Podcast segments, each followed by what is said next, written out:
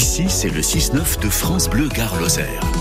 Alors vous avez peut-être eu la chance de marcher sur quelques-unes des avenues mythiques dans le monde, Broadway à New York, Abbey Road à, Londres, Hollywood Boulevard à Los Angeles, les Champs-Élysées à Paris et, et, et l'avenue Feuchère à Nîmes. Voilà, tout aussi mythique ici. Elle a été refaite euh, il y a pas longtemps en plus. C'est là, entre la gare et la fontaine Pradier, que se trouve Olivier Devic. Bonjour Olivier.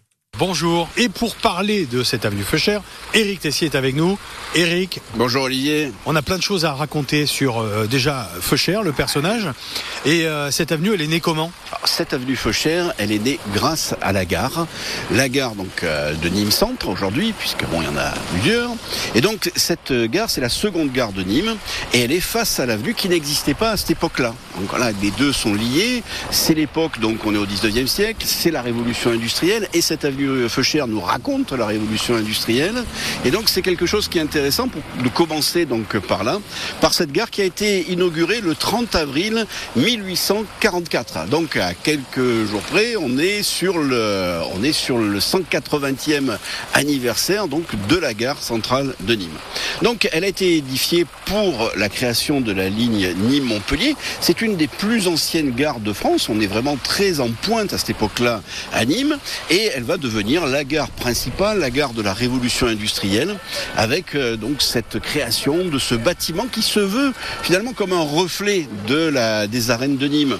On est donc dans une architecture bah, qui est assez classique, avec deux étages d'arcade comme les arènes de Nîmes. On est sur une hauteur de 20 mètres, à peu près comme les arènes de Nîmes. Et donc on a au-dessus six frontons qui sont, qui, qui sont le sommet de cette gare, six frontons qui sont des références là aussi à la maison carrée. Donc on est en plein 19e siècle, mais on est dans quelque chose qui se réfère à la tradition classique et antique de notre belle ville de Nîmes.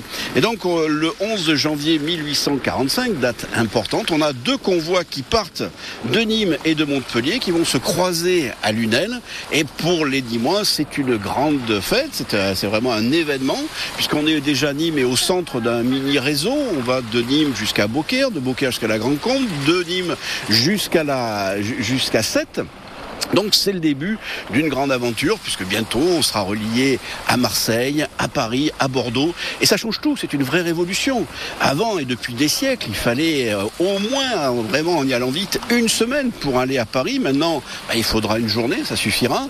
Euh, avant pour pour charrier des, des marchandises lourdes, bah, comme le vin par exemple, bah, c'était très difficile. Donc on va pouvoir exporter le vin, mais il va y avoir aussi le contre-coup, c'est-à-dire que le monde se rétracte pour tout le monde et donc il va y avoir une concurrence du textile anglais notamment, des soieries d'Extrême-Orient et qui fera que la ville textile de Nîmes va se rétracter et donc s'appauvrir. Et donc c'est grâce à la gare que va naître l'avenue Feuchère, une volonté de la municipalité de l'époque de relier par une belle et grande avenue l'esplanade à la gare toute nouvelle.